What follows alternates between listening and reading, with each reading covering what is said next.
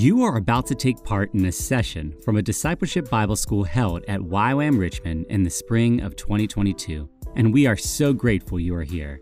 So much prayer went into every element of this course, from recruitment to content editing, and we are convinced you will leave this knowing God a little deeper. The Discipleship Bible School, or DBS, is an opportunity to survey the entirety of Scripture to discover God's redemptive plan for all of humanity.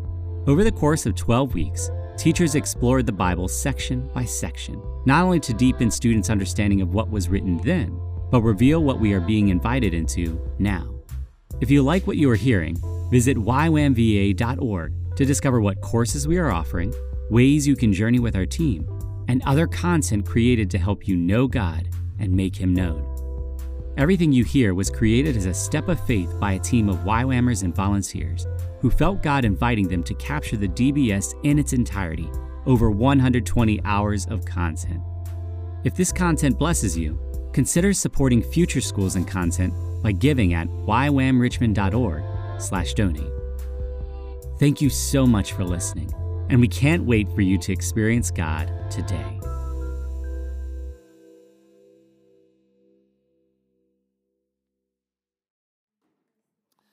Let's see what we can do with this last hour. Finally, after more than three centuries, the brutal, sprawling Assyrian Empire is going to go down. Uh, its last major king of any significance, anyway, is going to be Ashurbanipal, and then uh, Ashurbanipal's reign is going to be followed by a series of relatively weak leaders. And in fact, the Assyrian Empire is going to start to unravel. And the anti Assyrian sentiments of people who have been looking for the opportunity to break free are going to find their opportunity and successfully uh, break free of Assyria. And one of them Babylon is going to actually conquer Assyria, starting uh, just with a small revolt, but it just keeps widening and widening, and eventually it's going to engulf the empire. So um, uh, basically, this is how it happens. As the Babylonians begin to assert their independence and uh, fight against the Assyrians, they are going to drive the Assyrians out of Babylon itself, successfully expelling them. And so Babylon becomes its own entity, first of all. This happens uh, in the 620s. Then the Babylonians are going on the offensive. Uh, the weak leaders of the Assyrian Empire are going to start backing up, and the Babylonians are going to continue gaining ground. So uh, eventually, by 614, one of the major cities of uh, Assyrian administration is going to fall to the Babylonians, and that's going to be Ashur. Uh, Ashur is going to be defeated and taken over by the Babylonians. Within two years, the Babylonians will actually engulf Nineveh, and Nineveh will go down. Well, those are the two major administrative centers of the empire. So the Assyrians are now kind of backed off into northwest Mesopotamia, and they're going to end up uh, up in the area of Haran. This is back where many centuries earlier Abraham lived for a period of time before he actually went down into the land of Canaan. Uh, and that government is going to collapse. Uh, there's going to be a major battle at Carchemish, and the last ally of the Assyrians is going to be defeated, and that ally will be Egypt. So here's what it looks like map wise. Today, of course, all of these areas are modern countries. Uh, over here, you have Iran, over here, you have Iraq, over here, you have Syria, uh, and over here, you have Israel and Egypt, uh, still kind of the same names, and out here, you have Saudi Arabia. Um, so Babylon, which is down here on the Euphrates River, uh, gains its independence, begins pushing northward. And as they do, uh, and this is the city of Babylon right here, as they do, they're going to eventually take over the, the administrative centers, and all of this area eventually is going to just kind of be absorbed into the Babylonian Empire. this, um, this transition was predicted by the prophet Nahum. You haven't got to him yet, but you're going to get to him. And he is going to predict the fall of Assyria. Probably at the time he said this, nobody could hardly believe it because um, it just seems so unlikely that uh, an administration as powerful as the Assyrians would go down. Uh, but in fact, uh, ancient texts actually tell us this. Now, I inserted this text in my uh, in my slides because I didn't have it there originally. I didn't know if I'd have time to talk about it, but um, probably I've put in another 10 or 12 slides altogether into my presentation that are more than you have. if you want those, let me know and I will get a copy uh, that you can have. Uh, uh, so uh, you want those too, I would suppose. Is that right for you for the camera? Do you want me to get those to uh, to Chris or some? Uh, Chris is the one I have his email, so I, I will. I'll try to do that. I'll do that um, sometime between tonight and tomorrow morning. So the uh, the uh, tablet here describes the fall of Nineveh and the collapse of the Assyrian Empire. Now. while this is happening, while the Babylonians are attacking the Assyrians, and going back to the map here just for a moment, the Assyrians are kind of crowded back up in here. They've abandoned their capital and they're back up here with kind of a refugee government of sorts.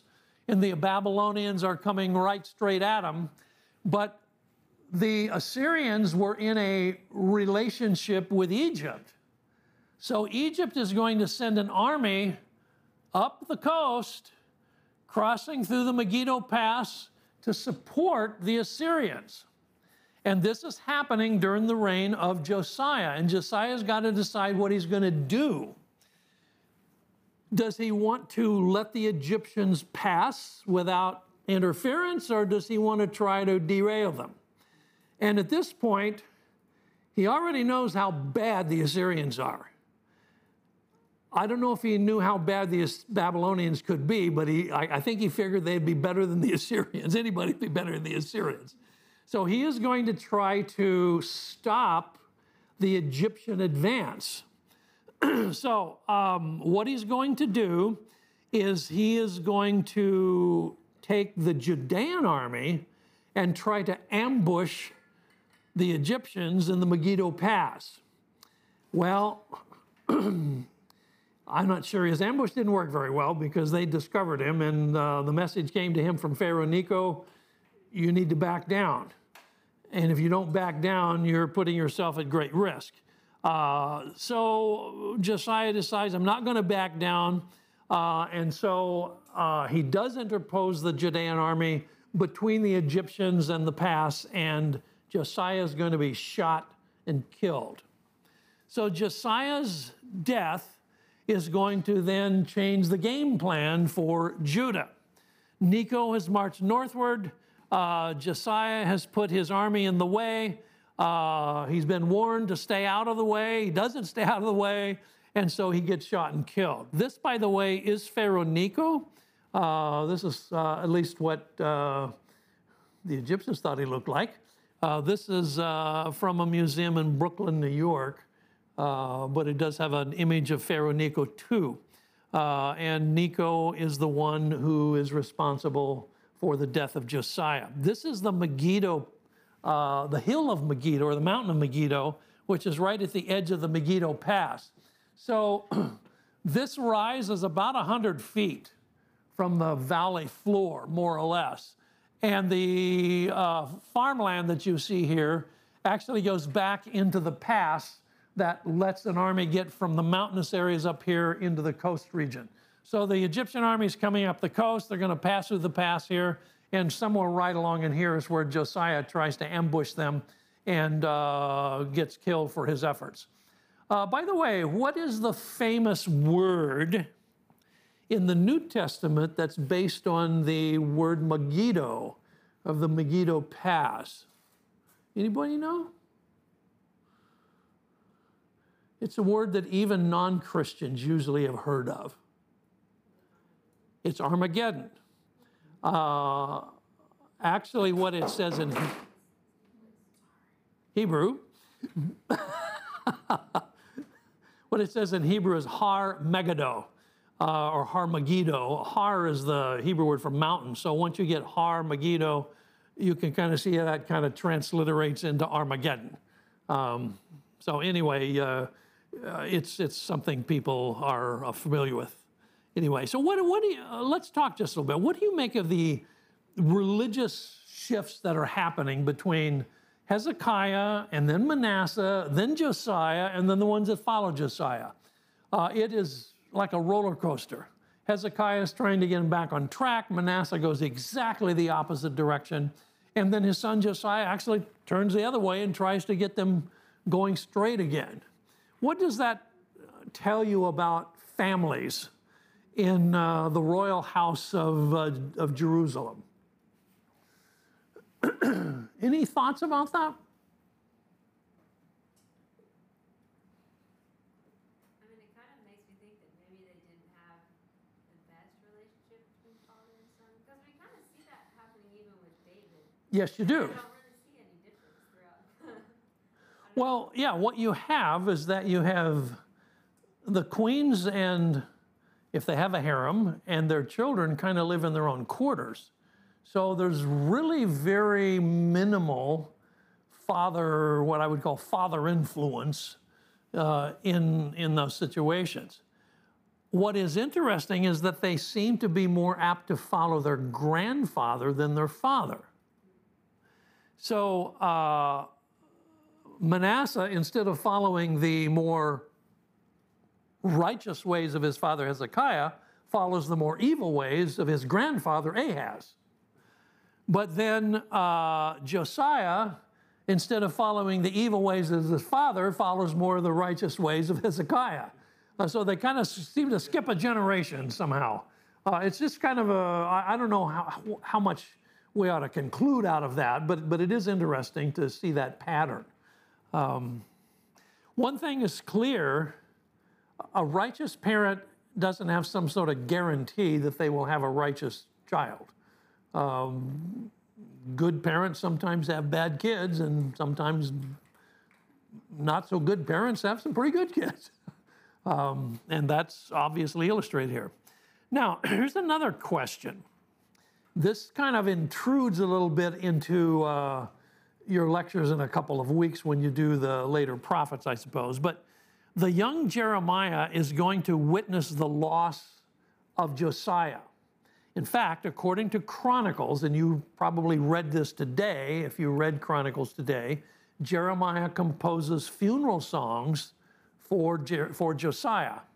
Uh, what would you think Jeremiah's attitude would be toward Josiah's reforms?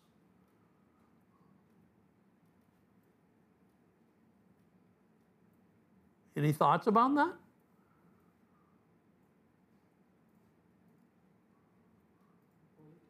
Positive? I would think. I can't see how he could be anything but positive. It's, it's headed the right direction. But for whatever reason, in the book of Jeremiah, he never comments on them. He doesn't say a single word about Josiah's reforms, which I find a bit surprising and makes me wonder why. Why would he not say something about Josiah's reforms? Something that he surely would have supported. What do you think? Any ideas about that? I don't remember the chronology of Jeremiah. but- Well, there's no chronology in Well, Jeremiah. but I mean, like, Yeah. The kings, when he Sure. was like the majority of his prophesying happened. Yeah. But wouldn't have, his main message was to turn back to the covenant and to kind of like, Yeah. so wouldn't that kind of be, not beside the point, but kind of not his main message to his main. Maybe. And this happens when Jeremiah's relatively young, and most of his sermons are going to be when he's a little bit older and then going on toward the uh, latter part of his life. I don't know. I suspect that maybe Jeremiah thought Josiah's efforts were just too little too late. Uh, it wasn't going to happen. Even though it was a good idea and he hoped it would happen, he was pretty sure it wouldn't happen. That's a guess. Uh, but uh, for whatever reason, anyway, Jeremiah doesn't talk about Josiah's reforms. Well, here's the calendar of the death of Judah. Uh, the kingdom, like the northern kingdom, is going to lose its identity about a quarter of a century after the death of Josiah. Pharaoh Necho kills Josiah and very quickly deposes his son, Jehoahaz. So Jehoahaz is going to be the first king of Judah who is permanently deported and doesn't come home. People are hoping he will come home. But Jeremiah is going to say he's not coming back. He's going to die in Egypt. He'll never return. What would that do theologically to the people of Judah who are depending upon the house of David and their loyalty to the dynasty of David and so on when they see the Davidic son headed off into exile in Egypt? Uh, yeah, probably freak them out. That's that's that's a, a modern way of saying it. That's probably about right. Uh, it would certainly rattle their theological underpinnings because they probably thought this couldn't happen, and now it does happen. And so they're forced, in, in a sense, to start rethinking how they understand the covenant, how they understand the house of David, and so on. Um, after that, Nebuchadnezzar is going to defeat Necho II at the Battle of Carchemish in 605. Well, that's going to change things because up to this point, then, since Necho deposed uh, Jehoahaz, Necho is in a suzerainty vassal relationship with Judah. Now Nebuchadnezzar defeats Egypt. So Jehoiakim, uh, Jehoiakim, who is the new king, is going to change sides. Uh, what do you do when you're between two bullies, both of which are coming at you? You try to figure out which one's going to win, and you're going to be on his side. Well, I don't know if that's what you would do, but that's what probably what I would do. who, who, looks who looks the biggest and the meanest? I think I think I'm going to be with this guy. that's sort of the that's where the king of Judah is. He's got Babylon on one side, Egypt on the other, and they're both coming at him. And he first of all sides with Egypt, then he changes and he sides with Babylon when they look like they're stronger. Uh, and then uh, Judah is going to, when Judah surrenders to Nebuchadnezzar, Jehoiakim is forced to change his loyalty. Uh, but then Babylon invades Egypt, but is turned back. So now Babylon would seem so powerful. Maybe it's not as powerful as I thought. So Jehoiakim goes back the other way again. He sounds like a, a true modern politician. You want to know my opinion? I'll tell you in just a minute when I figure out which way the wind's blowing. it's like they, it's like they used to say about one American president some decades ago. I want to make myself perfectly clear. Maybe I will, maybe I won't. um, that's sort of the way the king of Judah is. So Jehoiakim uh, reverses back to Egypt, but then Nebuchadnezzar is going to attack Jerusalem. And Jehoiakim's going to die. He's chained for deportation, but he never gets deported because they kill him and they throw his corpse over the wall and just leave it out there to rot like a donkey. Uh, so it's just uh, it's just pretty awful. Uh, and then eventually Jerusalem is going to surrender to Nebuchadnezzar, who's going to deport the next king to Babylon. So now we've got an execution and two deportations of Judean kings one in Egypt, one in Babylon, one dead. The new king is going to be a puppet king, Zedekiah, and he's going to last for um, uh, not much more than a decade, and then uh, he also is going to succumb. Pharaoh Necho, in the meantime, dies, and he's succeeded by the next Pharaoh, who is Psamtik II. And Zedekiah finally plans a revolt against Babylon. He's going to try to break free and that's not going to work very well. Uh, the Egyptians are going to come into Palestine uh, briefly, but they're they try to stir stuff up, but they're not very successful. Uh, and in the end, Zedekiah does rebel against Babylon, hoping that the Egyptians will support him.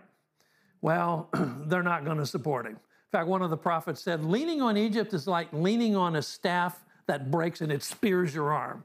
He says that's, that's about what you're going to get out of Egypt, is you're not going to get much. Uh, Nebuchadnezzar is going to attack Judah, put Jerusalem to siege, and finally, in 587 or 6, which one do you use again? Six?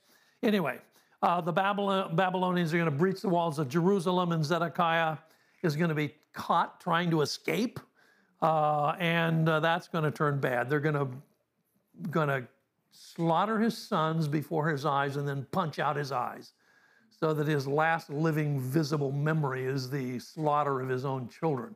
Uh, we talked about brutality, but there's a lot of it going on in this, uh, this kind of scenario. So this is, this is the sort of the, what's going to happen in the next number of years uh, to the country of Judah, and Judah will cease to exist as a political state. so we're going to unpack each of those a little bit in turn, starting with Jehoahaz. This is, a, uh, again, one of those kings that has more than one name. So that's going to be a, um, a, bit of a challenge. When you read the book of Jeremiah, he's going to be called Shallum. When you read Kings, he's going to be called Jehoahaz. So kind of keep in mind that this is a guy with more than one name. So he's not really up to facing a superpower, and uh, he only lasts about three months before Pharaoh Necho deports him to Egypt, and he will not come back. Uh, is going to impose heavy tribute and install Jehoahaz's older brother as the new king, and his name will be Jehoiakim. Now, it's always a challenge when you're reading this stuff to keep Jehoiakim straight from Jehoiachin. Okay? They're, they're right next to each other, and they sound almost the same, but they're not quite the same. so Jehoiakim is the one we're talking about. He is a vassal king of Egypt. By the way, we may actually have the seal of Jehoahaz. Uh, this particular seal uh, has uh, the phrase, the son of the king, uh, and it has an inscription that says, belonging to Jehoahaz, the son of the king. Um, so many scholars believe this is this is genuine. Now the problem is that Jehoahaz is there's more than one person of, that period of time with that name, so it becomes a little complicated. But we might actually have this is one of the slides I added that I didn't originally have, but it's uh, it's uh, uh, at least a, a possibility of a, of a, connection there. Uh, so Jehoiakim's reign, uh, he begins as a vassal to Egypt. But he's basically sitting between superpowers. By the way, why does everybody want to control Jerusalem? What's so good about Jerusalem and the land of Judah? Pardon? I'm sure you're right, but I don't know what you said. It's not a desert, it's good land. Okay, it's not a desert. Is that what you said? Yeah. Uh, that's certainly true, but it is the door for trade routes in three major directions Africa, Europe, and Asia. And everybody's coming through with caravans. So whoever controls the gate, so to speak, controls a huge amount of potential wealth. And everybody wants to control Jerusalem for that reason, uh, because it guards this link between three continents. Uh, so the Egyptians want it, the Babylonians want it. Um, Nebuchadnezzar is going to invade Judah. Jehoiakim is forced then to become a, a vassal of Babylon now. He's got to switch his loyalty. So, first with Egypt, now he's to Babylon. And to uh, sort of cement his loyalty to Babylon, he is uh, compelled to send some of his young men to Babylon to be educated in Babylonian culture. That is going to include four, three or four famous young men, one very famous, the other three pretty famous, and that is Daniel, Mishael, Azariah, and uh, who did I leave out? You know them better by Shadrach, Meshach, and Abednego. Uh, Daniel is a Daniel is a Hebrew name. Shadrach, Meshach, and uh, Abednego are Babylonian names. So their Hebrew names are uh, are uh, Azariah, Mishael, and uh, I can't remember the other one. I keep losing it. But anyway, Daniel also has a Babylonian name, which is Belteshazzar. Um, so you'll find that when you get to the book of Daniel. But that's when these three young guys end up in Babylon, is when Jehoiakim changes loyalty. And they're not sent there as prisoners of war. Now, I'm not sure. I'm not sure how you run this or how you address this in the DBS, but I'm going to mention this because this is the way it is addressed in SBSs regularly. When Daniel and the young men are sent to Babylon by Jehoiakim, the SBSs regularly call this the first deportation. Um, I don't have a problem with calling it that because it is a deportation, but it is not a deportation of prisoners of war in the way that later there will be. And when you read in a Bible dictionary or a Bible encyclopedia the phrase first deportation, they will not be talking about this. They will be talking about what happens during the reign of Jehoiachin not what happens in the reign of Jehoiakim. So uh, it's, a, it's a language issue. I mean, everybody knows what's happening. Uh, but for whatever reason, in the YWAM SBSs, they tend to call this the first deportation, which is all right so long as you understand when you read that in an academic work, it won't be talking about this. We'll be talking about something that happens a little bit later. Uh, so I just mentioned that in passing. Um, in any case, um, uh, the Babylonians uh, are going to try to invade Egypt, and they're not going to be successful in doing that. So Jehoiakim thinks, well, maybe I can switch back to Egypt. I like Egypt better, so uh, they're closer, and uh, maybe I can switch back. And he tries to do that, but that means that he is backing down on his loyalty to Nebuchadnezzar. So you, you, you know, you just can't have it both ways. Uh, and he ends up on the wrong side. This is uh, two sides of what is uh, one of the tablets in the Babylonian Chronicle. And uh, it actually talks about Nebuchadnezzar marching his army to Hatu, or the, the city that earlier we called Hati. Uh, but this is a way of talking about Israel. And he encamps against the city of Jerusalem, I mean, so, sorry, the city of Judah, which is Jerusalem, and he captures the city and seizes its king. A king of his own choice. He appointed in the city and took vast tribute and brought it to Babylon. So this describes Nebuchadnezzar's attack on Jerusalem after Jehoiakim tried to change sides once again.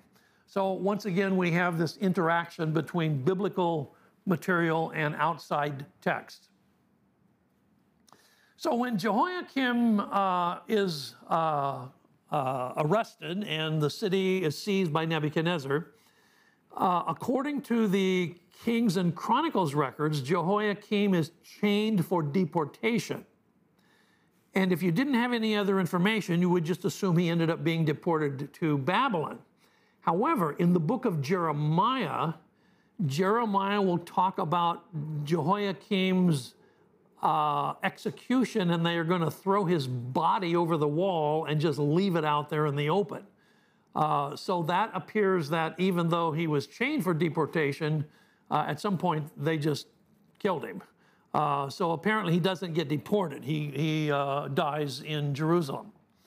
His son, who at this point is a teenager, how'd you like to be a teenager and face up against the Babylonians? I mean, what a task. I mean, you just can't imagine he comes to the throne. He doesn't last very long. And he, his mother, his harem, his officials, and 10,000 citizens, including a young priest by the name of Ezekiel, are going to be sent to Babylon as prisoners of war. Now, this is what scholars call the first deportation. So when scholars talk about the first deportation, they are talking about a deportation of prisoners of war, which is a little different than Daniel and the young men going, which is why they make that distinction. In any case, uh, Ezekiel is going to end up in Babylon, and he doesn't actually start his prophetic ministry until he gets to Babylon. So all of Ezekiel's preaching is going to happen in Babylon. So you'll be talking about that sometime in the next couple of weeks, I would think. Uh, the temple is stripped for booty. It seems like everybody that comes through strips the temple. I mean, how many layers were there? I don't know, but they pretty much cleaning it out uh, to pay off uh, the, the bullies. And Zedekiah, again, somebody with two names, unfortunately. We have Mattaniah, who is the same as Zedekiah. You ever have to read a Russian novel? Like, uh, you know, uh, Dostoevsky or somebody like that. Everybody's got two or three names, and you're going to figure out what's happening. Who is this? You're reading a chapter about this guy, and then the next chapter. Pardon? Okay, well, it happens in the Brothers Karamazov. Yeah. Uh, you get these people with two names or three names, and you figure out who in the world are they talking about. So it's the same kind of thing here. You get these kings with two names. So Jehoiachin's uncle Zedekiah is installed as a vassal king. He's going to reign for 11 years as a Babylonian vassal, but that will end badly with the fall of the city of Jerusalem. In his fourth regnal year, he's going to travel to Babylon, probably to pay tribute. We don't know why he went to Babylon, we just know it says he went there.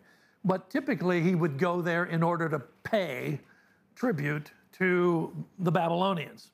But according to Jeremiah, Jeremiah gave him a letter to take to Babylon, and he's going to take it there uh, and um, throw it in the river. Uh, I won't tell that story since that's going to come up in the book of Jeremiah, but uh, I'll just mention it in passing. Zedekiah's reign uh, is marked by this hope that somehow everything will turn right. There was this kind of um, uh, incredible optimism on the part of the citizens of Jerusalem that everything was going to go right because they still had a son of David on the throne. Zedekiah is in the family of David, even though he's a puppet king.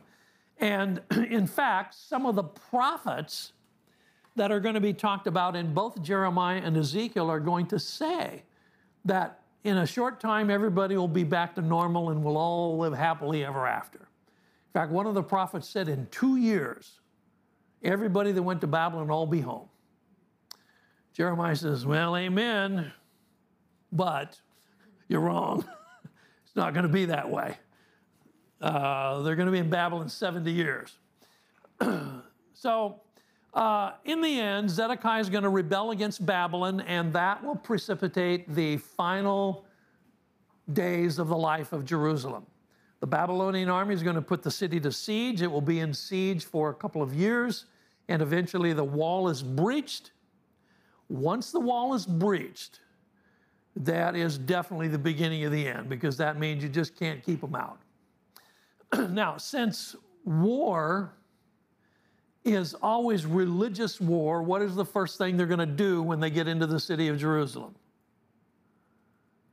You know, burn the temple. That's a, that's a symbol that our God has defeated your God. And we're burning his temple as a sign that, that we've, we've uh, conquered him. So the temple that Solomon built is going to be burned to the ground. Out of that, there's some things that we don't know answers to. For one thing, we don't know what happened to the Ark of the Covenant. There are some traditions. Uh, there's one in uh, the intertestamental literature that says Jeremiah hid it down in a cave by the Dead Sea. But if he did, we've never found it. Uh, there's another tradition that says it made its way to Ethiopia. And in fact, there is a group of Ethiopians today who claim they still have it, but they won't let anybody see it. So we're not quite convinced. Um, and of course, all true believers know that Indiana Jones uh, found it and it ends up in a warehouse and is lost and somewhere. uh, but they do destroy the temple. Now, That's a theological issue. Think of what, they, what they're losing. They're losing the temple, they're losing the house of David, and they're losing the land. They're losing the major symbols of their self identity. So, this is a huge theological problem. I'm not teaching on the prophets, but as you go into the prophets, just be aware that it is the prophets that help them understand this. This loss is not due to the weakness of Yahweh. This loss is due to the covenant violation of the nation year after year after year after year, and God has finally done what He said He would do. He would send them and disperse them among the nations, and that is exactly what is going to happen. So Zedekiah uh, is hoping for freedom and survival both Jeremiah and Ezekiel says it's a, it's a false hope. It's not going to happen. In fact, on one occasion, Zedekiah calls Jeremiah in and says, uh, Do you have a word for me? Jeremiah says, Yep. Nebuchadnezzar is going to burn this city down and kill you. Don't you have anything else to say? No. That's it. Uh, so it's, uh, it's, it's, it's, uh, it's crazy. Jeremiah describes Zedekiah and Jerusalem as a basket full of rotten figs. Uh, they're ready to be pitched out, they're done. Uh, Ezekiel said that God abandons the temple. Now, that's an important idea in Ezekiel that the temple is abandoned by God in order to allow the Babylonians to destroy it. So, when you get to the book of Ezekiel, that's a real important point very early in the book. hoping for reprieve from Egypt is simply not going to work. Uh, that's just not going to happen. So we come to the attack upon Judah. Zedekiah's rebellion against Nebuchadnezzar, uh, of course, is, uh, is the death knell for the nation. Uh, the outlying fortress cities that were uh, uh, guarding the pass toward Jerusalem are going to be destroyed once again, we're going to find this city Lachish. Because Lachish, remember, goes all the way back uh, to what we talked about uh, roughly 100 years earlier. Now Lachish has been rebuilt because it guards that pass. They need that city there. And there's another city also mentioned, Azekah. Both of these are mentioned in the book of Jeremiah as the fortress cities that are protecting Jerusalem from the Babylonian advance. Uh, when Zedekiah asked Jeremiah whether God is going to intervene, Jeremiah said, No, God's not going to intervene. This is going to end up in the destruction of the city. The best thing you can do is surrender now, save as many lives as possible. Uh, the Babylonian armies uh, temporarily withdrew. They heard a rumor that there was uh, something stirring in the south, so they backed off a little bit. And uh, Zedekiah said, Is this, is this our chance? Is this going to mean that God's coming in and saving us? And Jeremiah says, No. Nebuchadnezzar will be back. He's, he's going to burn the city down. You might as well surrender. That's the best you can do. And so they treated him basically as a, as a traitor and put him in prison. This is an ostracon from Arad. Now, Arad is a city in southern Judah, and an ostracon is a piece of pottery that's been used as a postal note, basically. Uh, this is an interesting one because it says, uh, we can't read it all, but what we can read said, and as for the matter you instructed me about, the house of Yahweh is well, it endures. So, at the very least, it helps us to understand their mindset. They're looking at the temple's survival as sort of the symbol of the survival of the nation. And in this little writing, which is not in the Bible, this is just a, an archaeological find. But it says uh, that at the time of writing, at least, the temple is still standing, it is not in danger. All right, let me stop a minute. Everybody take a deep breath. See if you have any questions I can't answer.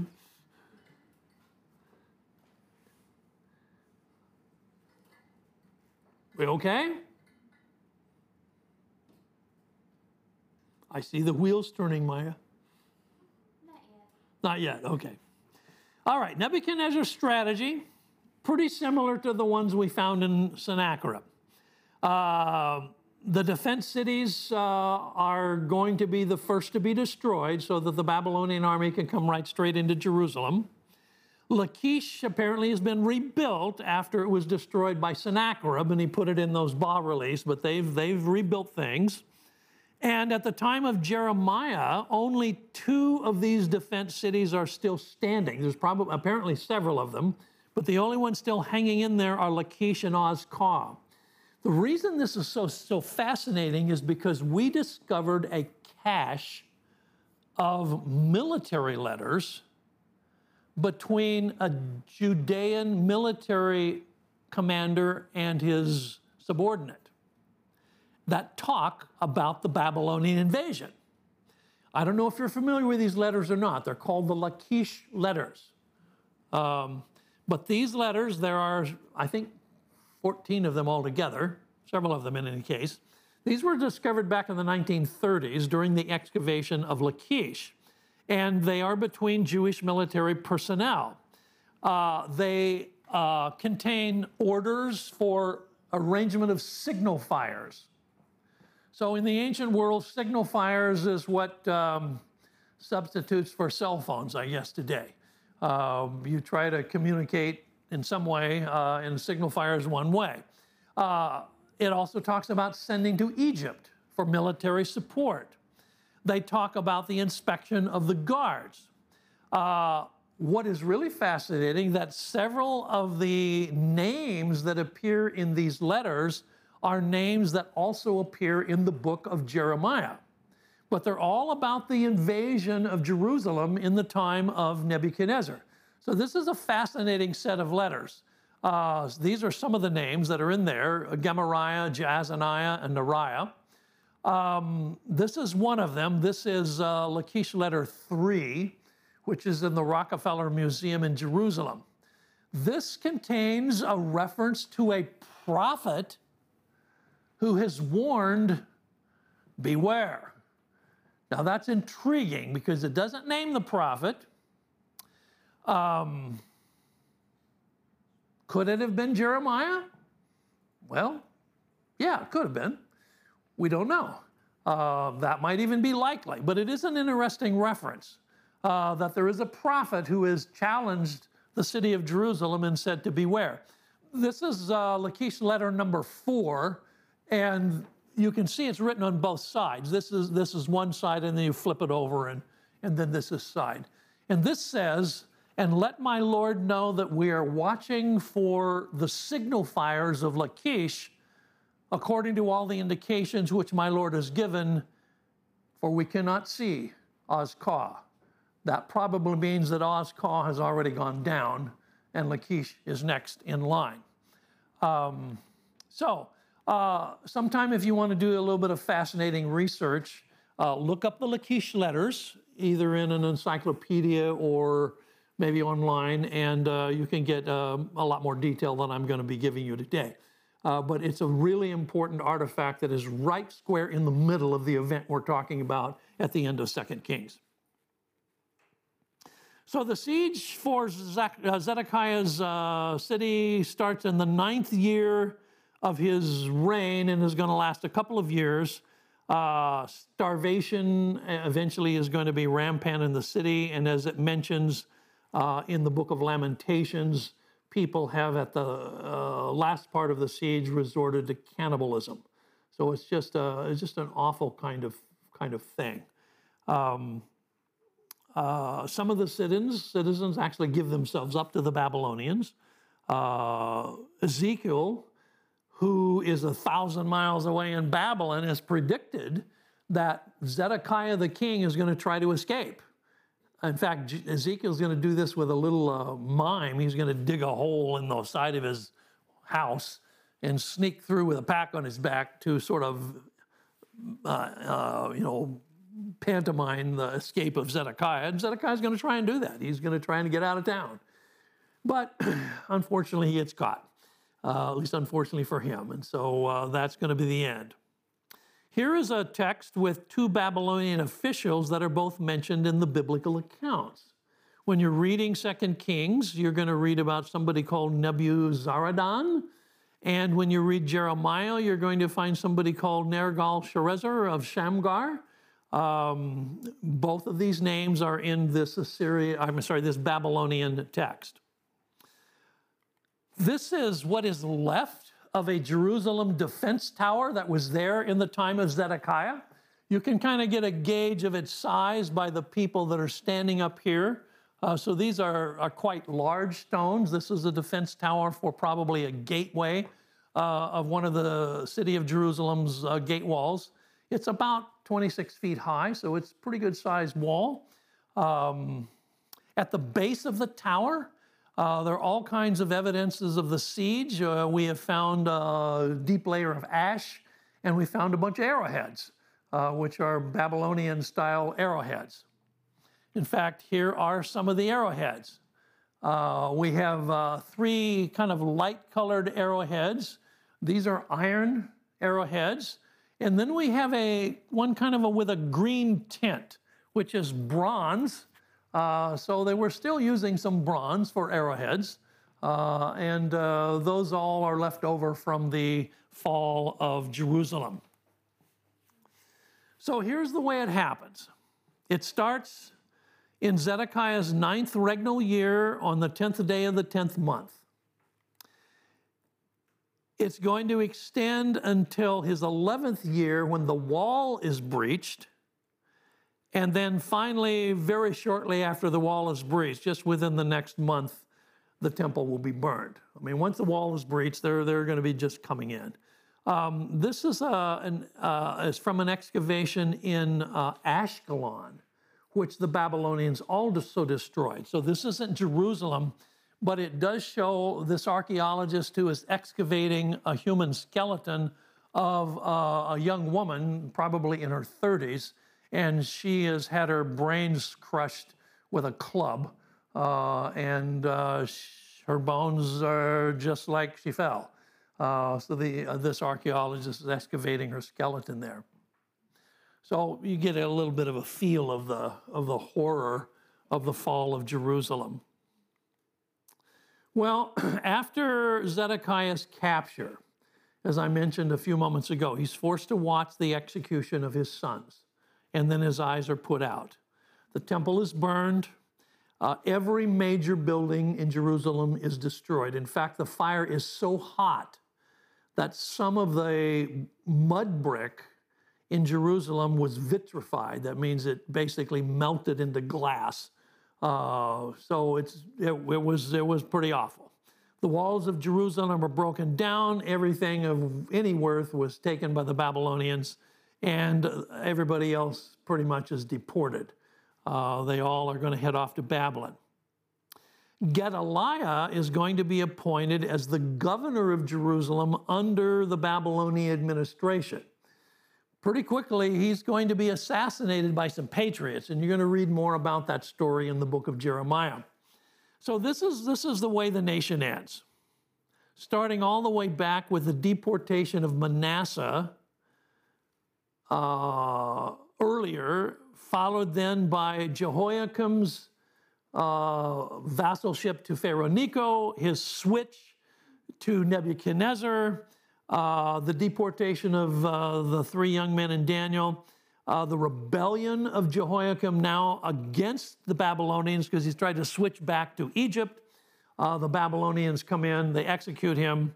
Uh, his son Jehoiachin is deported, sent to Babylon along with the queen mother and a lot of the leading citizens in what's called the first deportation. then there's the destruction of Jerusalem under Zedekiah which will be the second deportation. At least that's the way it's going to be usually talked about in Bible dictionaries. Uh, there is a final deportation that's briefly described at the end of Jeremiah uh, that seems to happen even a little bit later than that. Uh, and ultimately, Jeremiah is going to end up in Egypt, along with a lot of other Jews that fly to Egypt. They're mentioned in 2 Kings 25. From this point on, then, you're going to have Jews living in three parts of the world. There are going to be a few remnants that are still around Judah that have survived. There's going to be a group of refugees that have gone to Egypt that have survived, and there's going to be a community that has gone to Babylon in deportation, and they survive and are allowed to live in a community. So, unlike the northern tribes, which got shot all everywhere in the Assyrian Empire, the Jews deported to Babylon are allowed to live in more or less what we would call a ghetto in Babylon by, the, uh, by one of the canals along uh, the river. And so they're going to be able to maintain at least some amount of identity because they are able to live together.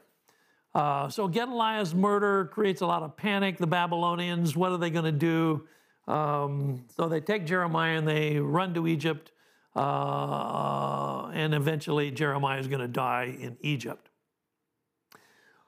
One more footnote for Jehoiachin. Now you got to keep that stepper from Jehoiakim, okay? Jehoiakim is the one who gets killed and his body thrown out for exposure. Jehoiachin, who's the teenage king, gets deported to Babylon in the deportation, and eventually the Babylonians are going to honor him and give him a pension. Seems a little odd in a way, but that's what they do. Uh, when uh, uh, the Babylonian monarch called Amel Marduk comes to the throne, he's going to treat Jehoiachin with favor as a foreign dignitary. And about a quarter of a century after the fall of Jerusalem, Jehoiachin's family is going to be pensioned in Babylon. He's still considered to be the rightful king. Uh, and what is interesting is we actually have a Babylonian text that mentions Jehoiachin by name and his family and how much allotment they got in the pension. And this is it. We actually have four of them. This is one of the four. Uh, so this little this little cuneiform Babylonian tablet mentions Jehoiachin by name and says that he's been pensioned and uh, he gets a certain amount of monthly rations for his family uh, in Babylon. So, um, this was God's warning at the dedication of Solomon's temple. If you turn aside from following me, you or your children, and do not keep my commandments, then I will cut off Israel from the land. And the house that I have consecrated for my name, I will cast out of my sight. That was made hundreds of years earlier. And now that disaster has actually happened. The prophets who warned of disaster for Jerusalem and the temple, there are several of them. Micah, who says Jerusalem will be plowed like a field. Isaiah, who talks about the disaster that would happen to Jerusalem. Huldah, who read the scroll that was found in the temple. Zephaniah, Jeremiah, Ezekiel, all of these prophets said essentially the same thing Jerusalem, if you don't correct your course, you are doomed. And it happened. So I want to come to the end of uh, Jerusalem with um, two passages. One is from the Psalms and one is from Lamentations. The one from the Psalms, which is a reflection upon the fall of Jerusalem, says, Pick your way through these everlasting ruins. All this destruction the enemy has brought in the sanctuary. Your foes roared in the place where you met with us. They set up standards as signs. They behaved like men wielding axes and hatchets. They burned your sanctuary to the ground. They defiled the dwelling place of your name a very vivid reflection on what happened to Jerusalem in its fall. Lamentations begins with How deserted lies the city, once so full of people. How like a widow she is, who once was great among the nations. She who was queen among the provinces has now become a slave. And that's where the books of 1st and 2nd Kings end fall of the city. There are two great historical events around which all of the Old Testament are built. One is the Exodus, the other is the exile. The books leading up to the Exodus are anticipating getting into the land. And pretty much after they get into it, the rest of books are talking about the fact you're going to lose it if you don't keep covenant. Uh, but around those two poles, the Exodus and the exile, pretty much all of the other books of the Old Testament are clustered. So, as we come to the end of today's lectures, um, a couple of questions. How did the exile of the northern kingdom and then later the southern kingdom, how does the exile qualify as an act of God? And why is it important to see the exile that way?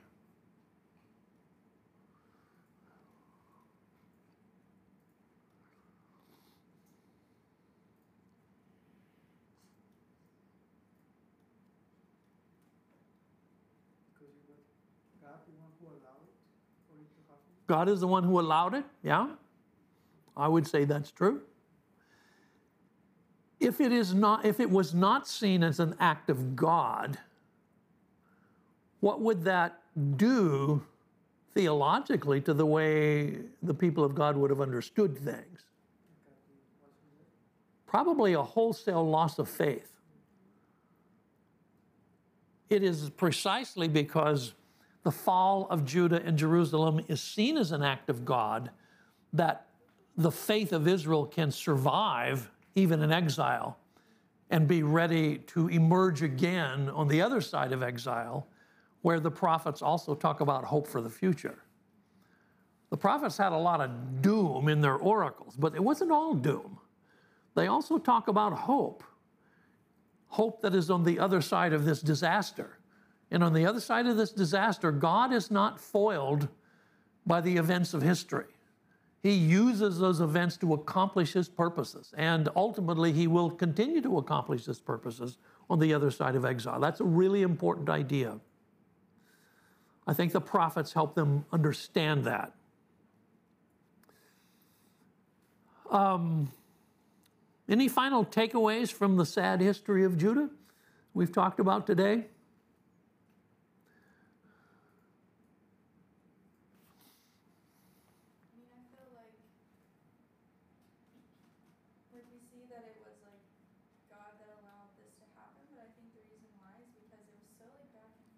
Yeah. And I feel like it went on for so long, and I feel like you just get to a point where like enough is enough.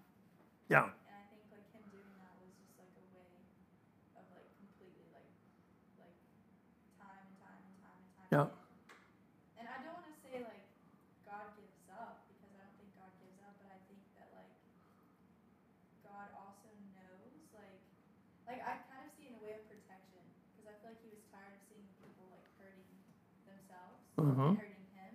So I think it got to a point where he's like, listen, like the only way this is gonna get better is if I just like completely just like Start with a new slate. yeah, like just wipe it out. And so even though we see that Yeah. as like kind of Mhm. brutal, I feel like that's better than them continuously going like back and forth. But we love you, God. Mm-hmm. Yeah. We love these gods. Like I don't Yeah. know. Yeah. Well, it does help you understand why we say that, not just we, but the Bible says that God is long suffering. He put up with these people a long time. Probably a lot longer than I'd put up with my kids if they behaved this way. I would have brought in exile sooner. I don't know about exile, but something. Anyway, uh, but God is very long suffering, but, but God also has to be true to himself if he has made a covenantal promise to them that he will bless them if they obey, but he will send them into exile eventually if they if they violate the covenant, at some point he's got to do that. Otherwise, he's not faithful to himself. He's not true to himself. Um, so I think that's an important idea, and I, I think what you said is is is pretty much spot on. Yeah. Cassie.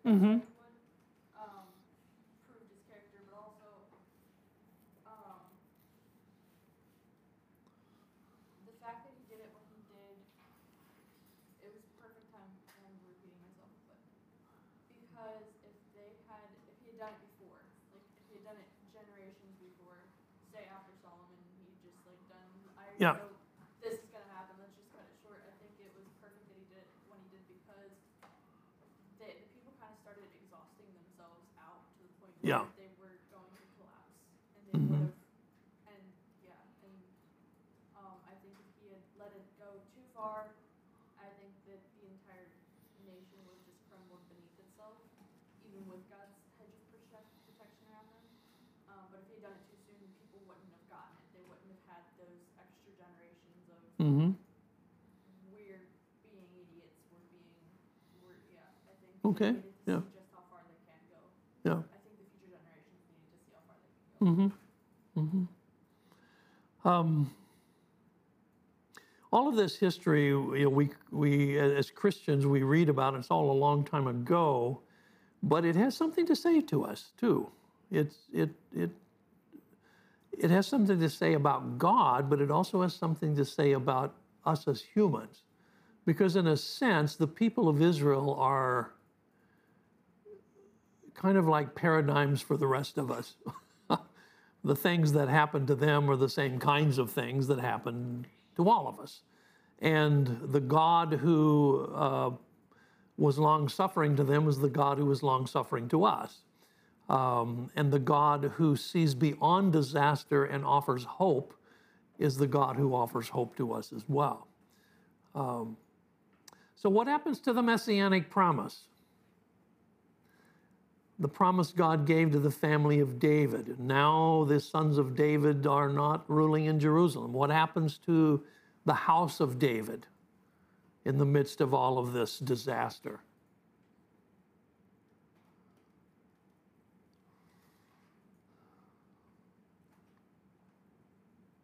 There's still hope. Pardon? There's still hope. There's still hope. Yeah, they have the. I don't remember which one it was, but that one king got got that pension. He's Yeah, that would be Jehoiachin. Yep.